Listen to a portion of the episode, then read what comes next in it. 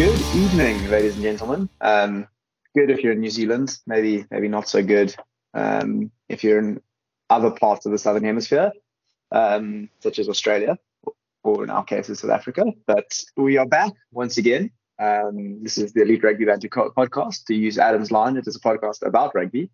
Um, and I'm joined, as has been the case the last couple of weeks, by Phil. Hi, and yeah, I'm uh, here despite the disappointing results. We have to face up even, you know, when things don't go our way. So we'll have to talk about some of the difficulties in the game, I guess.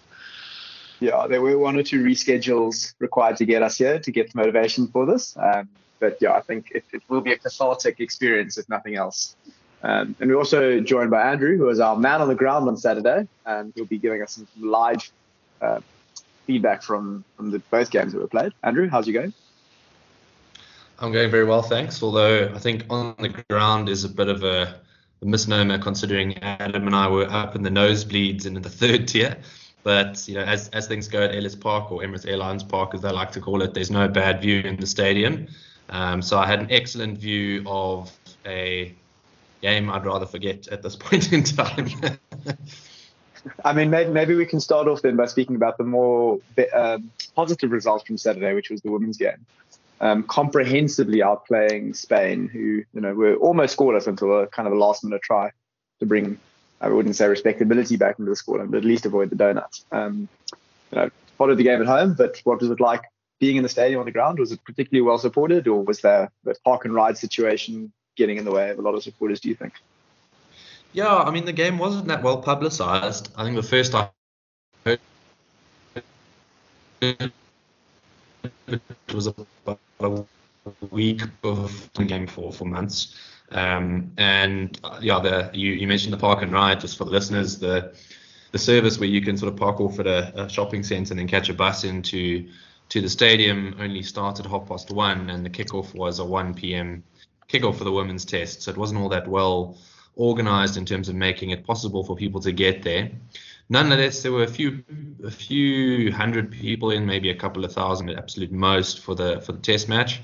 Um, but I think people really missed out. I think our women are on a serious upwards trajectory right now, and uh, despite Spain being, I think, six places above us in the world rankings before the game, and now we've closed that gap to two. I think we're 12th and they're 10th. Um, despite the underdog status, the Springbok women put on an incredibly dominant showing.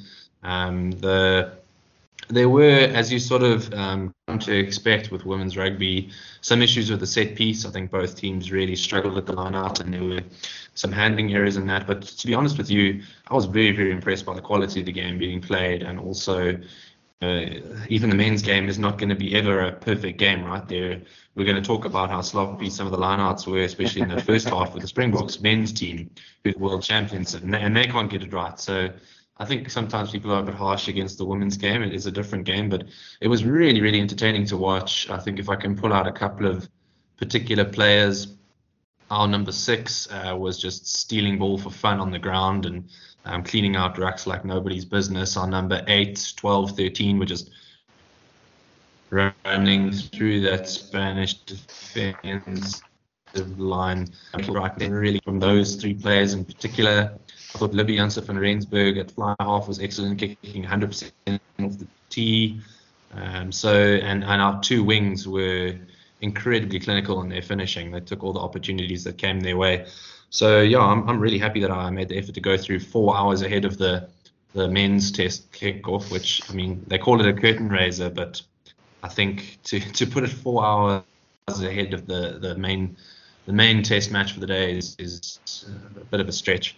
It was a little disappointing coming out after the women's test and seeing how many people, like how many thousands of people were standing in the queue for beer. I don't. Maybe they didn't know that the test was going on inside the stadium, and and I just hope that they it wasn't a case of them not caring because it really was a good game, and yeah, I really hope people. Well, I think I think that the the key is that success breeds success, right? And we've got a men's team who've been riding high for for 20 plus years, and the women's team is sort of up and coming. But I think as these results start to become more consistent, um, hopefully people sort of jump on the bandwagon and start to support the ladies. So I thought they really did an excellent job. Yeah, I mean, I think the, the, the lack of public publicity is probably a big factor. Um, um, I think there probably is a lot of stigmatism to, against women's rugby as well. But you know, I think they definitely could have done a much better job in, in scheduling the games much closer together. You know, again, also if you know you get to the stadium at whatever 12:30, I mean that's a very very long day out. Considering you're only going to get home from Ellis Park, you know, after nine o'clock, it's a bit of a mission to get home. So I can imagine that probably also factored into it. Um, but yeah, the, the, from what I saw, it was also, I mean, a very dominant performance, as you say, guys breaking tackles at will. Um, yeah. But then some really nice soft skills as well. I mean, there was some lovely cross kicks and some really good kind of footwork beating defenders. I mean, there was a great like dummy sidestep, half bounced handoff by Nadine, Nadine Roos for a try as well, which was just lovely to see.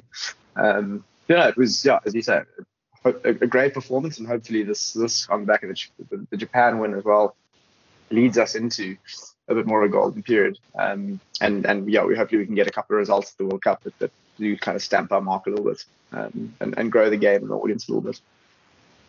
Uh, if I can add on to that, I mean.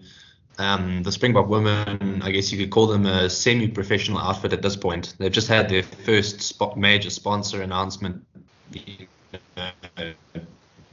within the last 10 days with coming on. Um, most of the women are not professionally contracted still, I think. Uh, so not full-time sportswomen or athletes. Um, a lot of them holding down sort of alternative jobs and careers. So, you know, in that context, for them to be now 12th in the world and beating the likes of Japan and Spain, who are above them in the rankings, that can only be good. And hopefully is good visibility for for aspiring young women in South Africa wanting to join new sports. So yeah, I think the, the only way is up from here. Yep, and if anyone's yeah. not aware, um, they're playing again against Spain on Friday. So if you can, try watch it. Like uh, these guys were both saying, the game was really good. I also enjoyed it. Um, particularly impressed with the physicality, but then you guys have pretty much highlighted the whole back line as well. They're all individually really good players. Uh, they all did well. I thought one thing was that it was quite cool. Um, the number 12 won man of the match, and her twin was on the bench, and she like dedicated the man of the match to her twin, who just came back from a long-term injury as well. So it's pretty cool. Yeah, that's a really nice touch. Um, but yeah, I suppose as, the day went on Saturday, we should probably speak about the next order um, as well.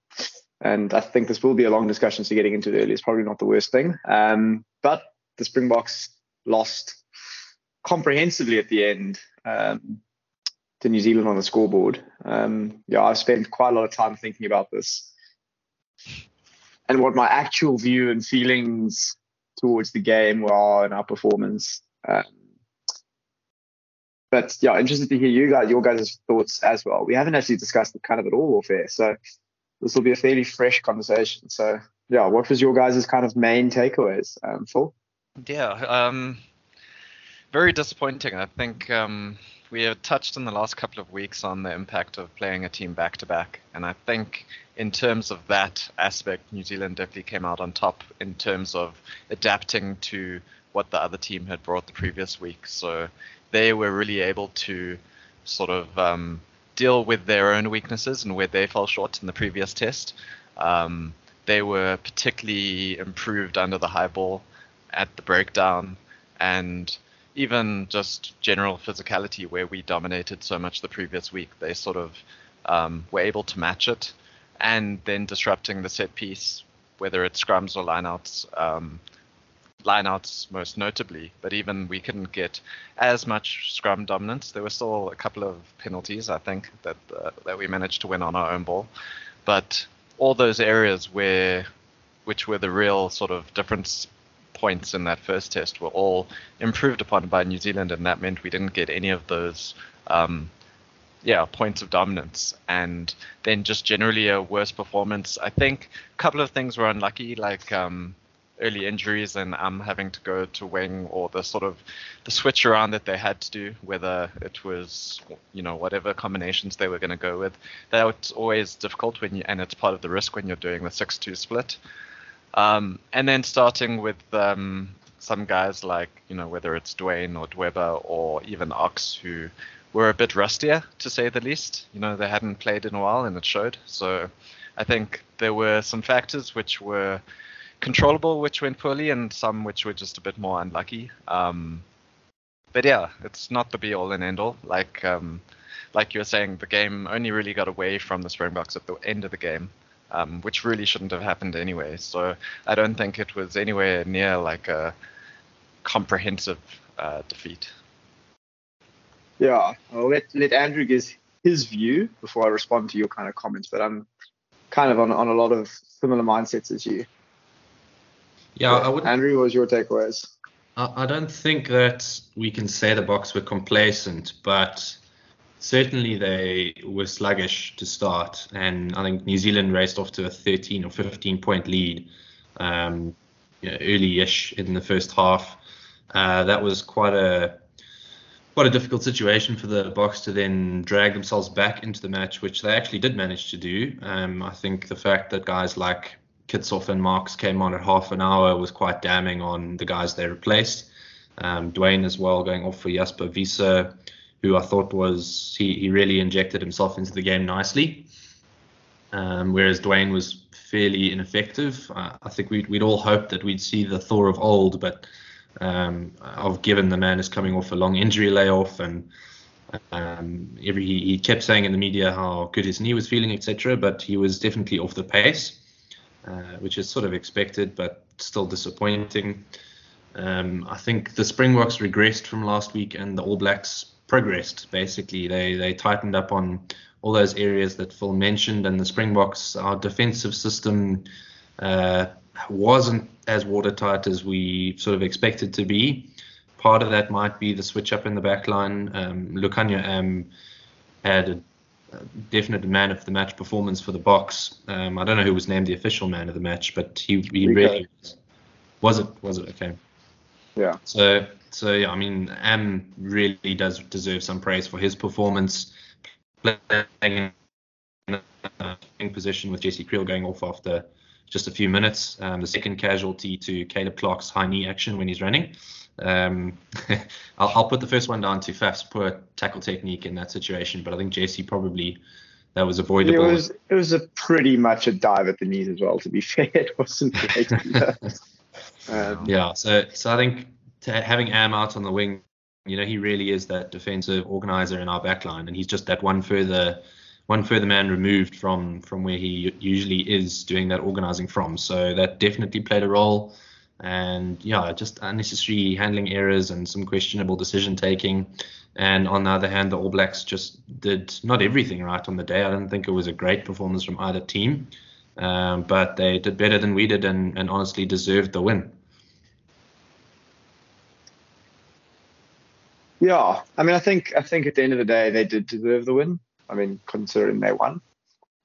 that being said, I think, you know, I, the more I've thought about it, the more frustrated I've got about the result. I mean, there were there were a couple of uncontrollables. Um, you know, Jesse getting injured, um, some plans that maybe didn't work, such as the you know the Dweba and, Duane selection. But even those, I don't really have an issue with. I mean, there were a couple of ref thing, things that I think you know, could have gone either way, and we were just unlucky that all of them went against us. But you know, it was just that that's the way it goes sometimes. You know, there was I felt felt like Luke Pearce really tried to stamp his authority on the match in the first 20 minutes, and like you know, didn't TMO things that he probably should have, um, or maybe another day would have. Um, again, whether those had gone our way or not, but that's that's besides the point. Um, you know, I think the team showed, did really well to come back from that 15 0 down. Um, and you know to, to, respond to the criticisms of of starting Duane and Marx, I mean Duane and Dweba, like we knew that there was risk around that, but that's why we had Wiese and Marx on the bench. We knew that if they were playing poorly, they were going to get come off at, at 30 minutes, and I don't think anyone would rather have been in a situation where we pulled off Marx at 45 minutes and then played 35 minutes of Dweba, because that's the alternative. We only had two hookers in the squad. It was either going to be Marx and Dweba or Dweba than Marx. And the same with Duane. You don't want to have pull pull um, Jasper for 50 minutes and bring on an ineffective Duane to close off the game. So yes, it was a risk to play then, but we definitely them coming off the bench was 100% the right option in my mind. Um, and it'll be interesting to see if if Dweba starts the next game as well. Given but we'll, we'll get into that a little bit. Um, I think the probably the biggest mistake though that happened in the game was the way we shuffled our backline when Um went off. Um, True. went off. Sorry, Kriel went off and I went to wing. Um, I get the risk around the 5 2, but if you've got Willie on the bench, he covers 11, 14, 15. You've got Willemse that can move to 12 or to move to 13. To bring on a substitute and then rearrange four players Mm. is just ridiculous. You know, you know, play De Allende on the wing if you need to and move Willemse to 12. Like there's lots of ways they could have combined, like made that a lot less impactful than they did. And I think that was just really poor man management. It makes a lot more, you know, why take the best defender in the world and play him out of position Yeah. and then put a 12 who hasn't played 13 in five or six or 10 years to 13, the most difficult position to defend. You know, so that was just really, really poor coaching, I think, that that switch around. Um, and look, Um did really, really well to to basically prove that he's also the best wing in the world and not just the best outside centre. um, you know, I think I think he was absolutely incredible.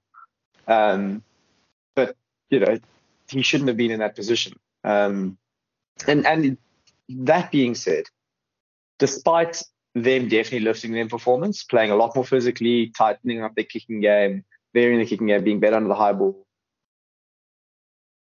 racing out to a big lead, and us being off the boil, our scrum not firing as much. I don't think we made a single breakdown turnover.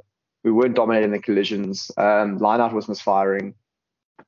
And we gave them a 15 foot lead. We still pulled ourselves back into the win. And I think that's the thing that's really, really important to note is that despite all of this, the relative poor performance from us compared to the previous week and the relative improvement from them, Yeah. we actually still pulled back into the lead with 10 minutes to go. And maybe it was that we brought our subs in quite early, so we're a bit more tired. Maybe we just not used to altitude. But you know, that last 10 minute collapse was was really, really poor. Um, but the fact that we had quite a poor game and pulled ourselves back into it, I think is, is actually not that like the doom and gloom that maybe we were all kind of feeling after the game. Um, you know, so it's it's it's a really, really weird one. Um, I think if you do have expectations of being the best team in the world, you need to win that game. You know, and and if any one of those small things, you know, Pieter-Steph's intercept turned into a try, uh, the un like interception off the the rip ball instead of the knock on, that's a try. Um, you know, the the ten points turnaround for the Hendrikse uh, block. You know, that's twenty points. I That's just I wanted that to be any other day. Oh, I, I just couldn't believe that I'm just broke through and got that pass away.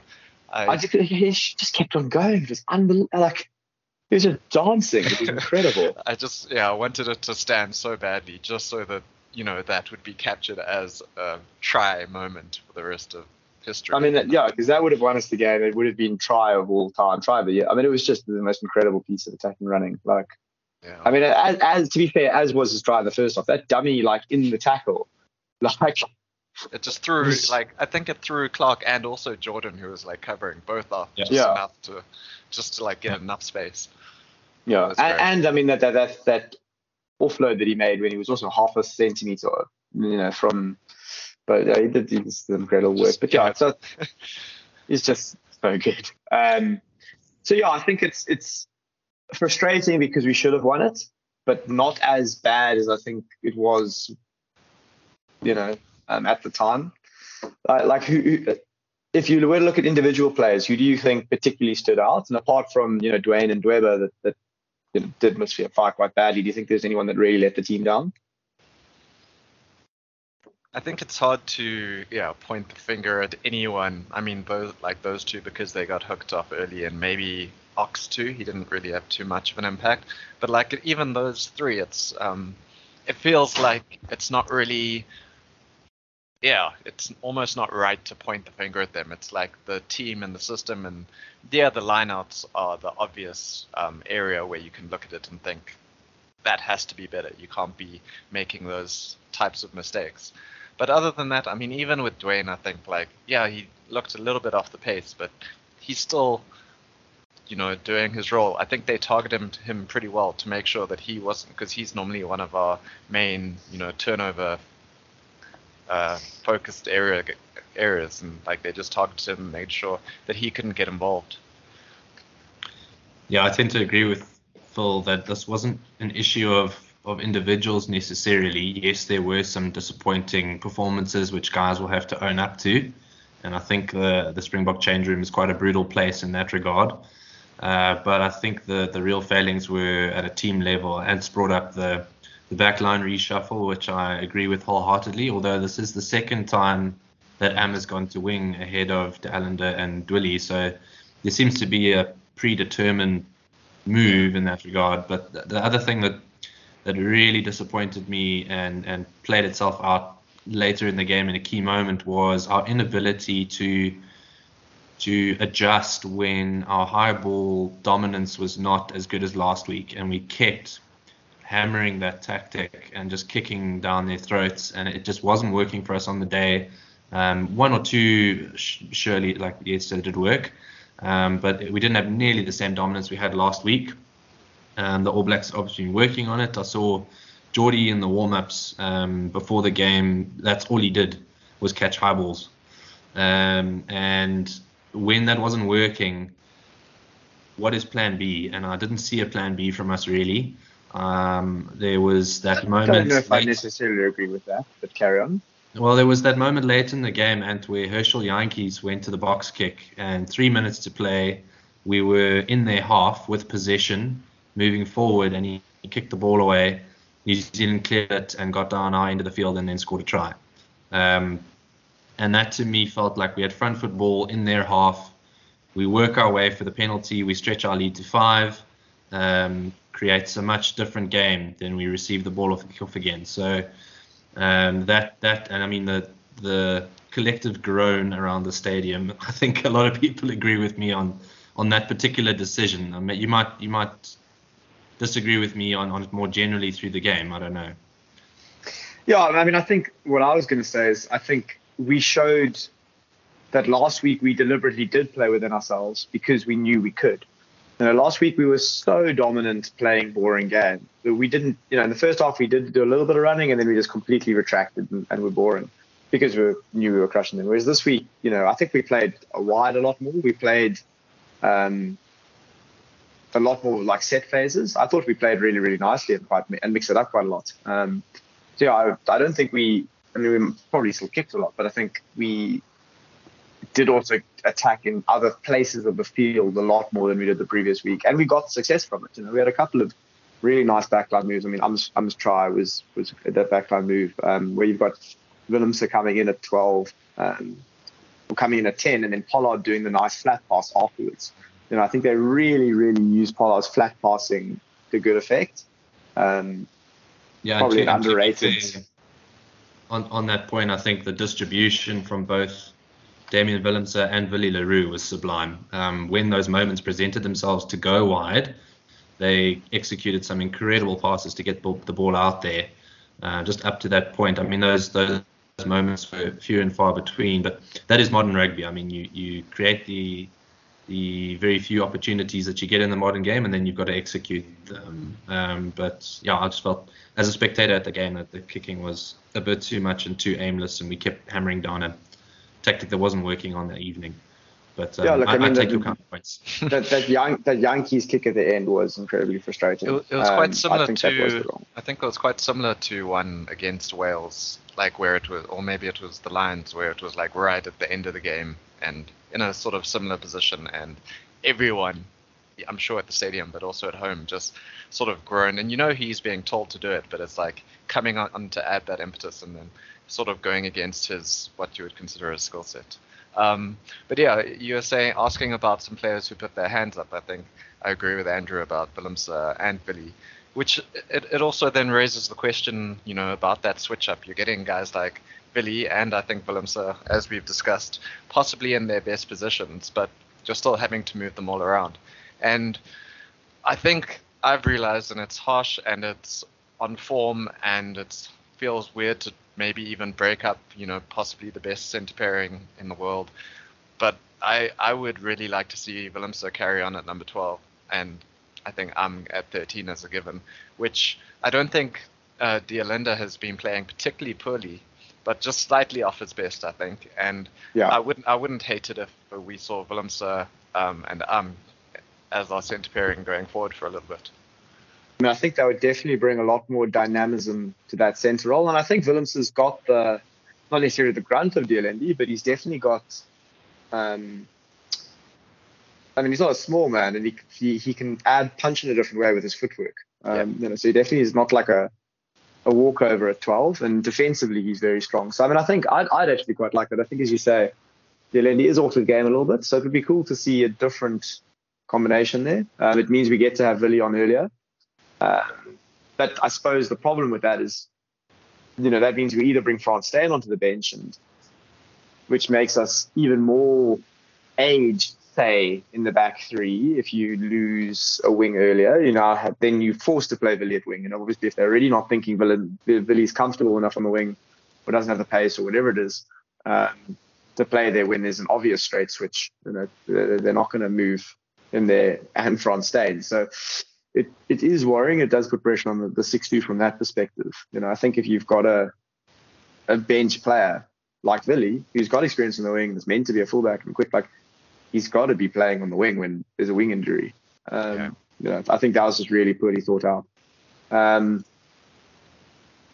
yeah, but I think there were quite a lot of players that stand out, stood out. Sorry, I mean we've already mentioned. Um, um, I think Willemse had a very strong game. I think Pollard had a very good game. I mean he's what 19 kicks on the trot now in a row with no misses. I mean he was, yeah. you know, that that that the confidence to go for that 60 meter penalty on half time to yeah. bring us within five was. I mean that was a very big balls moment and he pulled it off. Um, you know, so I think Pollard's really after that that the first Welsh game where or the second Welsh game was the first one he played, he was maybe a bit not on his on his best, but he's definitely stood up and shown that he needs to be there. Um, I think the loose trio were fairly quiet. Um, I didn't see too much of you know. See, had a very barnstorming game last week. He was fairly quiet this week. I think, yeah, as you said, I don't think anyone played particularly badly, but also no one was really apart from the ones we've mentioned, really stamped their authority on the game. We're still yet to see a lot of Mapimpi games either. I feel like he's also been generally quite quiet by his standards. Yeah, I agree with that. I mean, I think Mapimpi was unlucky in a lot of instances. Um, there was one play where he got tackled out, not too much to go before the line. There was um, the disallowed try as well. I think there were three points in the game where we got over the try line and weren't rewarded with a try. So yeah. I mean, if you take that into context, um, you know, something you said earlier, Ant, about you know, I don't think we should be this disappointed about the performance. I think the the the real depression that set in across South Africa, if I can be dramatic, is probably to do with the fact that the expectations were so high. Like we came off such a dominant win. This is a, going to be historic, like two out of two we were going to do even better this week because we knew what we needed to work on, and the All Blacks were hurting because of Ian Foster's out of job, and um, the expectations were so high. I don't think our performance was really down in the dumps as Mark Keohane might uh, make make you want to believe, but I think it was that that gap between those ex- phenomenal expectations that were put on the side and then just not getting that result. Uh, again, I don't think the All Blacks played particularly well. I think they were eminently beatable on the day. Uh, yeah, I mean, as, as we proved by almost beating them, admittedly not playing that well. So I think all the reports of people saying, "Oh, the All Blacks are back," you know, and oh, they've solved all their problems. I think they need to be a bit more cautious about that. I think there's, yeah, they, they definitely played better, but I mean, you know, they were definitely weren't incredible. I mean, I said we we a couple of those decisions from the you know uh, the ball falling the other way that that that's that's us winning the game, or we just don't make that same mistake in, in the backline reshuffle and we win the game. You know, so I think it's yeah. Yeah. Look at the All they, Blacks. They, the the backline player was was so disjointed. I know they had a new a new fly half coming in. I don't think Richie yeah, was. but he's uh, but he's mates with Havili. yeah, you know, it's not like that they're yeah. a unknown co- uh, combination together. No, but I mean, how many how many times did we see the All Blacks throw the ball into touch past the wing? I think yeah. at least twice, yeah, just, three times. They just couldn't connect with each other.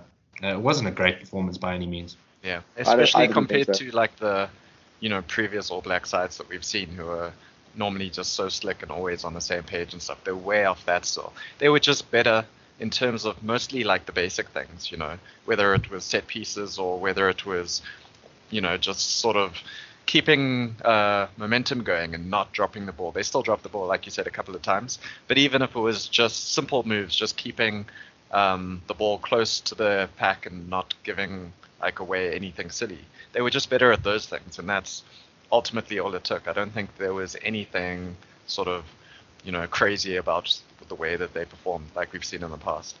And ultimately, I think some guys on their side also stood up. Maybe some of the more experienced guys, someone like Sam Whitelock in the lineouts, and um, and even the young props who came in. I think to give them a bit more credit, like I wasn't expecting much from them, but they did better than I, I would have expected. So I guess mm, well yeah. done to them.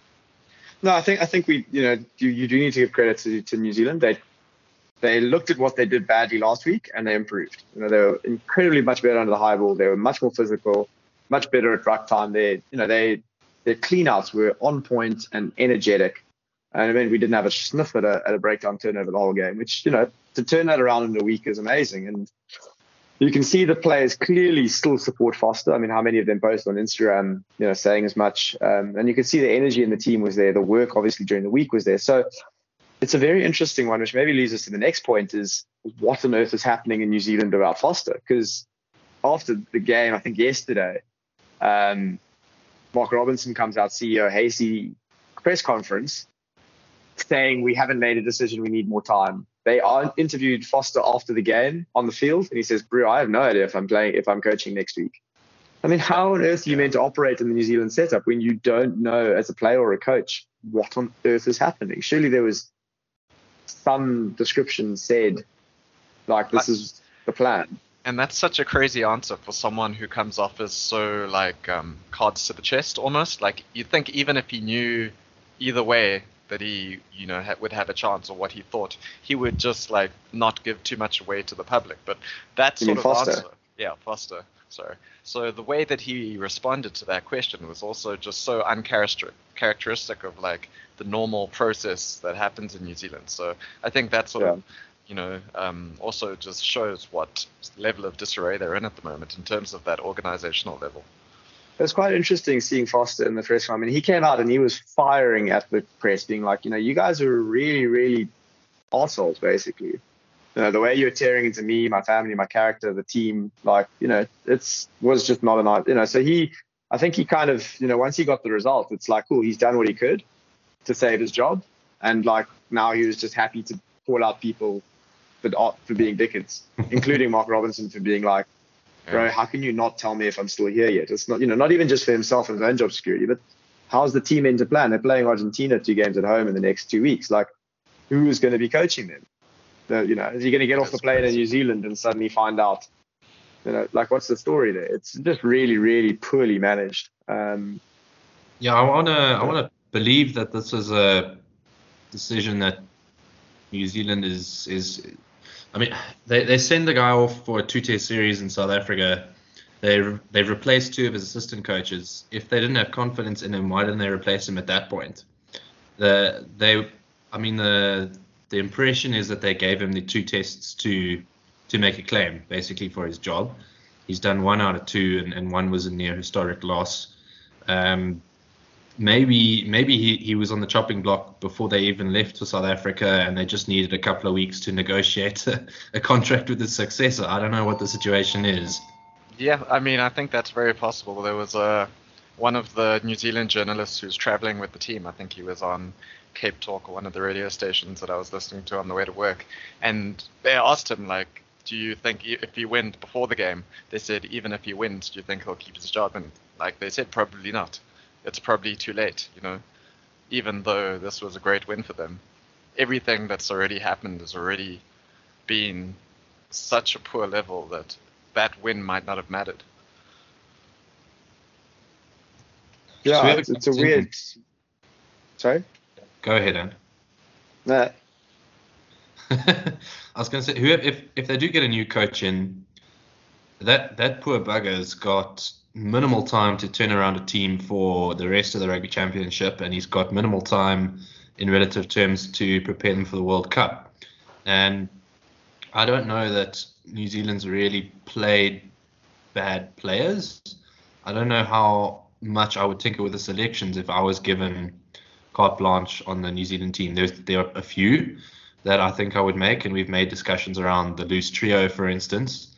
Um, but you know, he, he's put good players out on the field and just hasn't really made them gel or, or got the, got them to perform to potential. But I I feel really bad for whoever takes this job, and uh, it's got to be someone either either very desperate or with not a lot to prove um, who, who takes this Warren job. Gatland, is that what you're saying?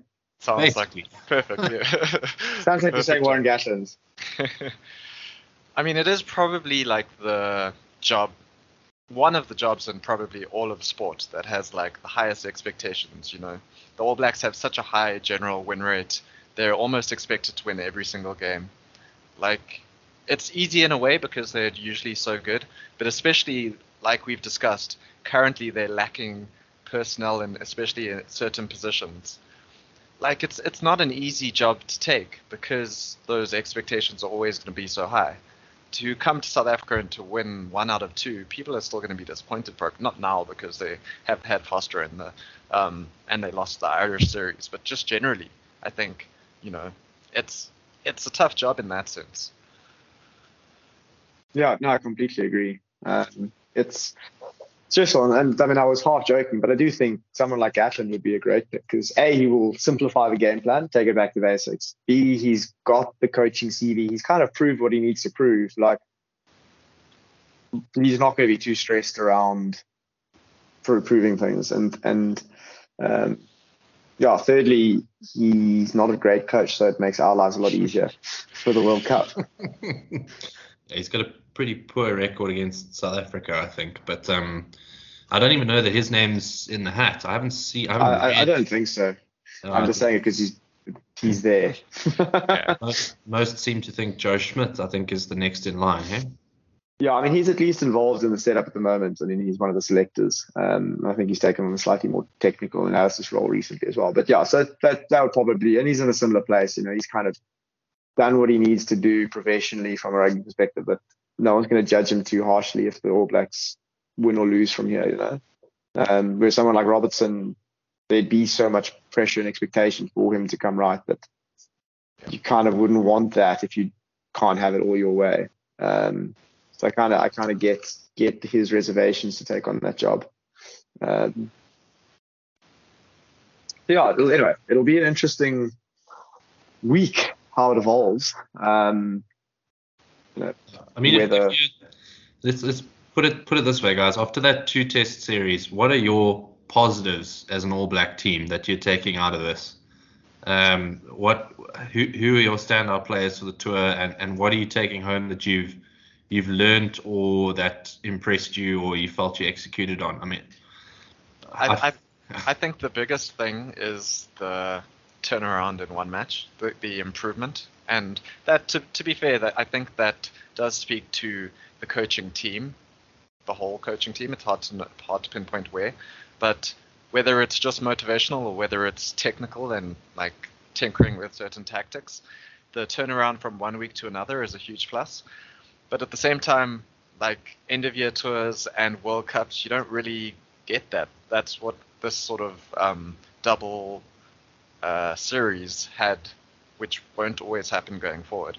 Um, and in terms of players, like yes, this match had some, like we said, uh, Jordie Barrett was really good under the high ball, and and Scott uh, Sam Whitelock was good, but throughout both games, I don't know if anyone sort of performed really well in both games. Like Barrett was one of their better performers, uh, Beauden Barrett in the first game, and he hardly played in the second game. So yeah, I'm not sure. And who, who would you say stood out? I mean, I think they've found their, their front row. I think that's been something they've scratched their head around for a lot. So I think all three of those guys being very young, very junior, you know, to come to South Africa and not get mangled um, and actually kind of hold your head up is, is something that they can be stoked about. I mean, obviously they always plays like Ardie, um, but yeah, I think, I mean, Rieko got man of the match, but I didn't see him do anything particularly exciting apart from running in space when he got the ball. I mean, like, yeah. Some he- of his he- he- defensive work, I think, was good. But yeah, I. Okay, I mean that's what I said. I, I I didn't notice it. I'm happy to, to be corrected there, but um, yeah, I think I mean Havili, I don't think is a test level 12. Um, I'm still yet to see him do anything particularly useful. I think he's doing making far more videos for throwing offloads into touch than he is for doing anything particularly positive on the field. Um, you know, he seems to run weird lines and get bunched up with the people, I mean the players around him.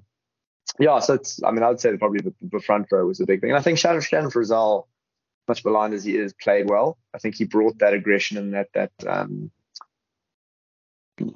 physical presence they needed at blindside. Um, so I think they probably benefited from that a fair bit. Um, yeah, not not that I would still argue for him to be in a team, but um, it is what it is. yeah, I, I, was personally surprised to see uh, Samisoni Taukei'aho play ahead of uh, Coles and Taylor, but they stuck with him for the second game. I didn't think he had a brilliant first game, but he didn't have a bad game either. He just didn't really stand out. And I felt like in the second game, he, he also upped his mongrel and, and managed mm. to really make an impact carrying in the tight loose and then did well to identify that it was just Lukhanyo on the blind side and then pivot over for his try as well. Um, he, he impressed me, especially in the second test, and he, he might be a, a good find for the future. I don't think he wasn't really on the radar maybe six, nine months ago, but uh, he's definitely staked a good claim for that number two jersey with with Taylor and Coles no doubt getting some grey hairs and looking more towards retirement than uh, the golden golden era of their careers. So I thought he was maybe a good find, but I think we we really we're trying hard to find silver linings on what I think has to be seen in context as a pretty poor tour by All Black standards, but those are incredibly high standards, as as you guys have said. Yeah, I think that's fair. Um, but yeah, looking looking ahead, the Springbok squad has been announced um, for the next step of the tour. There's been some interesting omissions. Um, yeah, a couple of players not making the cut, such as Devin Ruiz, um, Ruan Lockyer. Obviously, you've got Bongi and Kurt-Lee Arendse both being injured. I think probably the biggest omission of a frontline player is probably Marvin Orie. Um, we've been backing someone, we've been backing Salmaan Moerat ahead of him. Um, but yeah, I think the, the really interesting thing is, I mean, Canan Moodie's going on the squad as kind of the only right wing there is, um, given everyone else is injured. I mean, Kriel is included, um, but is he going to be available? We don't know. But they've only gone with two hookers. Um, so obviously the, the, the coaches didn't see enough negative in in Joseph Dweba's um, performance to not back him. And I suppose it comes back to the question I was saying is, does that mean they start him or they bench him in the next test? Yo, that's a massive question. Eh? Um, and we spoke about it quite a bit last week about the sort of pros and cons of playing Marx from the beginning or starting him from the bench. And it is a role which Marx has become, has made his own off the bench and has been so positive. But yeah, just like we were saying, it's um, it can be hard to judge someone so harshly based on one poor performance. But I think Andrew was saying it's not necessarily Dweba's first um, first shaky outing. I think he had one previously. Uh, whoever I can't remember who the opposition was, but um, it, it's a little bit of a cause for concern because we know what we've got in Marx. Um, but at the same time, I I'm very hesitant, as the coaching staff are too, thankfully, to write off Dweba. I think both Marx, Bongi, most probably like international hookers, they they don't always, you know, um, go into an international career without any blemishes on their record. So I'm really hoping that hmm. Dweba can turn it around. And um, I don't, other than his throwing, which he needs to sort out, and I'm sure the coaching team feels that he can. I, I don't feel like there's any parts of his game that should be lacking. So I don't know if that's also maybe partly a mental thing. I think that's a fair point. I mean, when Bongi and Marx both joined the, the Springbok scene, no, they both were had pretty poor line-out showings at times. I mean, Marx was definitely not great. And then I remember there was a test against Australia where Bongi was hooked at like 25 minutes or something because he was throwing so poorly. Yeah, I mean, um, Marx used to be considered a relative like liability with his throws, even at yeah. So you know, I think I think I think guys obviously can learn that. Um, hopefully, it's something that that whoever does learn. I mean, at least we do have a really strong backup at Probla back home if we need him. It does feel a bit weird that we're traveling with four scrum masters but only two hookers, but you know that's the coach's calls. Um, yeah, and otherwise in the back line, it's just we it's worrying how few wings we've got left. I mean, as I said, Mapimpi being the only out and out wing, um, with and Moodie.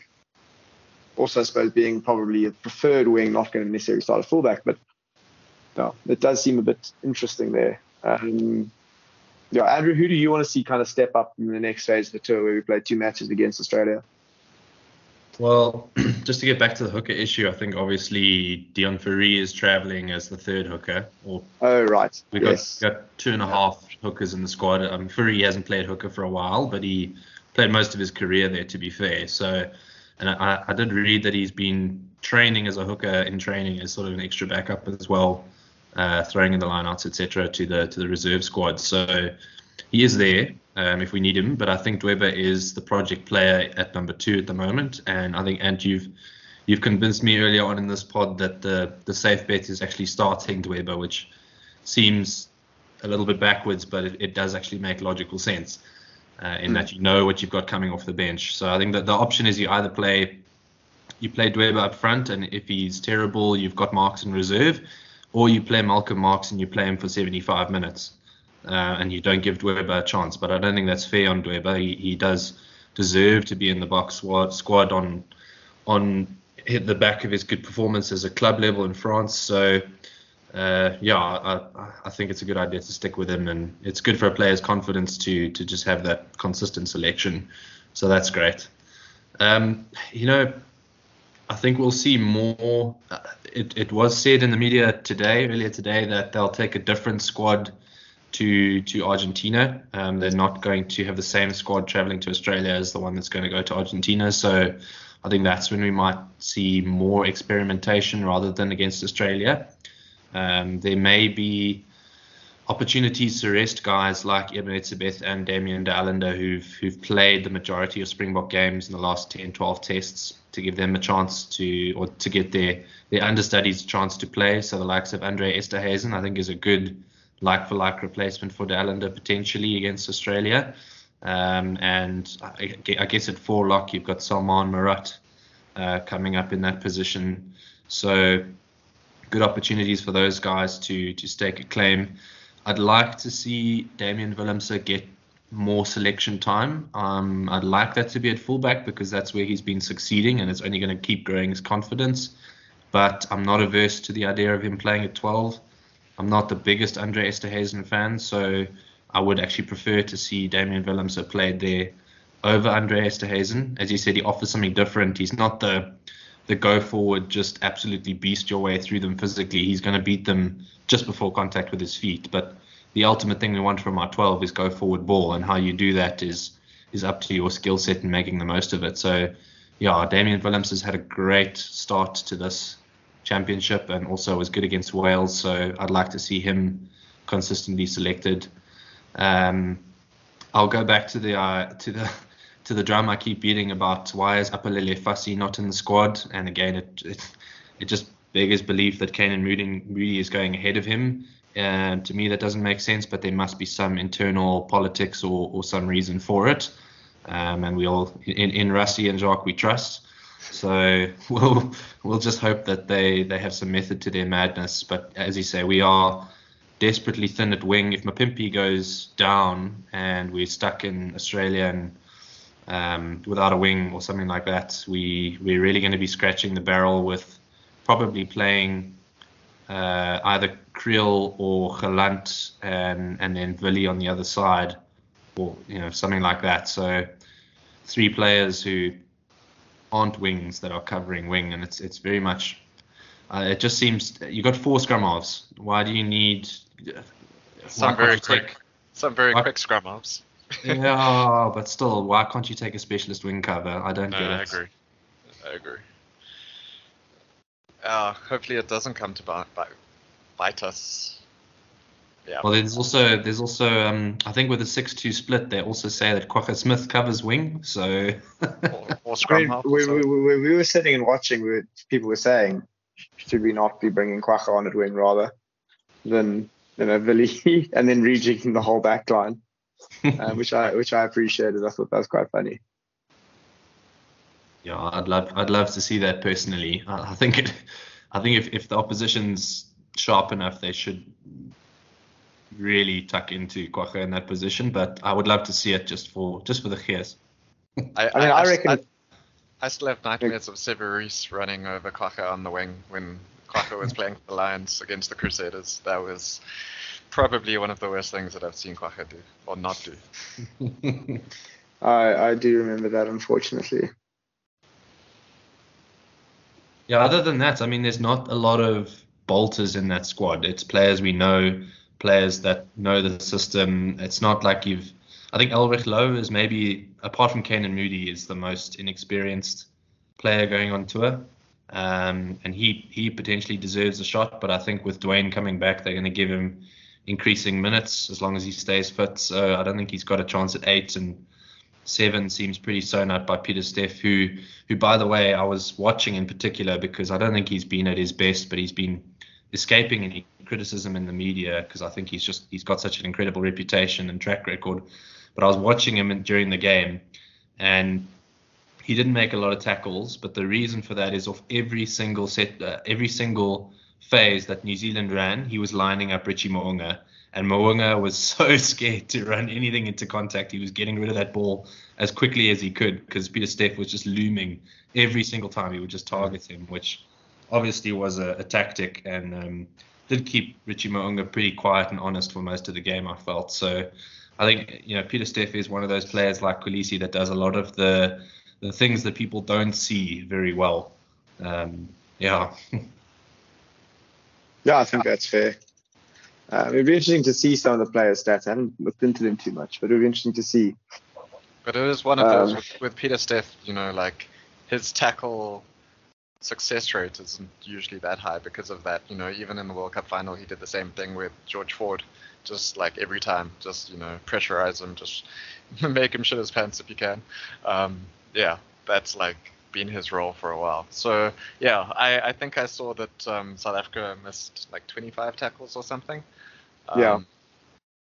Which isn't great, but at the same time, the previous week they missed like a similar number. So it's it's it's not as important in I think in the way that you know South Africa play as much. Normally, yeah, but I think when you've got again your your backline is out of sync, that was the problem. For me, that was the biggest issue. I mean, that they they how easily they could get over the top of us because we didn't have a wing they could shoot in or a 13 they could shoot in in the system. And I think you know, as I said, playing playing um, Am out of position just messed that whole system up. Um, yeah. So yeah. Anyway, but I suppose we should mention that there was another match on the weekend.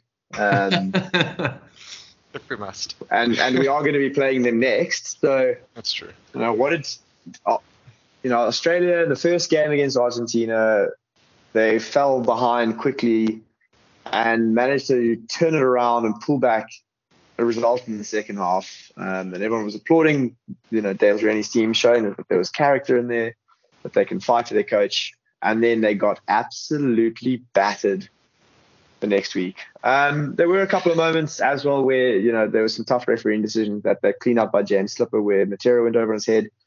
You know, another day that doesn't get called, and then that's, you know, try pulling it back. Um, that maybe gives them some confidence, they're back more in the game, but look, if you're going to concede 14 points in the first six minutes against Argentina, you're going to be in for a long road, um, as as we were, and I think that's why you know, we were 15 behind. I think you know we deserve credit for fighting our way back, but yeah, Australia just never seemed to pull them would be in a position to pull themselves back into the game. Um, how do you feel that that lines us up for you know our perennial bogey team um, when you play them in two weeks? I mean, I don't know how much we can really read into that because I think they're getting eight players back from injury uh, for the games against South Africa. So it's going to be a fairly different lineup, I think, that we see. That being said, I think this is sort of indicative of where Australia are at at the moment. They are capable of putting on really good performances, but I think as a side, they're in a rebuilding, finding their finding themselves phase um, with all the injuries, with their their um, probably most influential player pulling out because of mental health issues, and you know, good on him for for doing that and looking after himself. But you know, it, it is disruptive to any team in World Rugby. To I mean, the the Australian someone put together a, a 15 of injured players in Australia, and it's it's probably like as good as the team that they're putting out against Argentina at the moment. So um, yeah, I don't know how much I would read into it, but given South Africa, I think, should expect to beat Australia, even if it's even if it is in their home ground. I think we are a better team on paper. Um, it's just about the performance on the day for me. Australia can pull it off, and if they have some of their starters back who who are influential players, then then it, it's going to be a tough assignment and, in an away game against Australia, as it always is. Yeah, I I think um, just you know the fact that we got these results so wrong in our predictions. Um, I think last week we said, you know, they're a well-coached team. They can handle these injuries. That shows like you know, the good coaching. Obviously, um, it didn't quite pull through this week. Maybe one thing that we neglected upon a little was the unpredictability of Argentina themselves, who can yeah. pull out massive differences in their level of performance week upon week. So, um, yeah, a bit of that, but also a bit of Australia, like you said, just being not quite you know knowing themselves just yet. And they like I think we also said last week they're one of the teams that is building quite steadily towards the World Cup. So if they are definitely at that level in the process of building and not at the sort of final level where they expect to be, you know, um, next year for the World Cup. Um, I, I I would never be confident to say that we are gonna just go to Australia and have a um, you know a, a a good performance just because it's such a bad record there and it's always so tough even with injuries. And yeah i don't know which players are coming back or not just yet but um, yeah i'm interested to see what will happen. I think it should be a great uh, great series. Yeah i mean I, i'm not that excited to wake up at 7.30 in the morning to watch the game. Um, very early start so we'll be buying some orange juice and champagne to enjoy that. Um, but yeah, I think it's it's always interesting playing Australia because it is just such a, a clash of styles um, and an opportunity for us to kind of flex our muscles a little bit. But yeah, it's also, you know, as we know, a bit of a bogey team, and hopefully we don't have the brain fades and things. You know, we can continue on a upwards trajectory. I really just don't want us to get to the end of the year with another 60% win record for Ben Smith to write some ridiculous article about how we're not a great team. Um, and I think that's that's probably the most frustrating thing about this last weekend is that you know we really needed to stamp our authority as as the number one team by winning that, and we kind of slip back into you know upper class team as opposed to superior team. But yeah, I think that's pretty close on to an hour. I'm happy to. I think we can probably wrap that up there if, if you guys are happy. If you've got any closing thoughts. Um, well, just Do you perhaps, reckon Argentina are going to give New Zealand a run for their money back home? Well, I don't know. This is this is what I'm want to pose to you guys is on the back of that performance, should we have not sent our alternative squad to Australia and let our first team take on Argentina? it's a, a, bit of a controversial one. Now, obviously, these plans are made well in advance, but Argentina are forced to be reckoned with. It seems uh, if if uh, if New Zealand are thrown into turmoil with the appointment of a new coach and all the changes that are likely to come with that, who knows? Argentina may be in with a shot. Yeah, I mean that would be something, huh? I mean Argentina's riding high at the top of the um, rugby championship block at the moment, so maybe they are the team to beat. Yeah and I think they've had some good results against New Zealand in New Zealand. Um, for whatever reason, I'm like they seem to play better. I think in like they always get smashed when they play at home against New Zealand. They're better against Australia, but I think they have a better record away against New Zealand. So hopefully they'll play into their hands and they'll it'll be a really good game um, wherever they're playing. I think they might be playing under the roof, hopefully. Yeah. Um, I wish Argentina all the best. It would be lovely if they could you know, pull a big result out. Um, that being said, I think that's a good place to wrap up. Uh, thank you for listening through, and we'll catch you probably before the next match. Yes. Cheers. Cheers.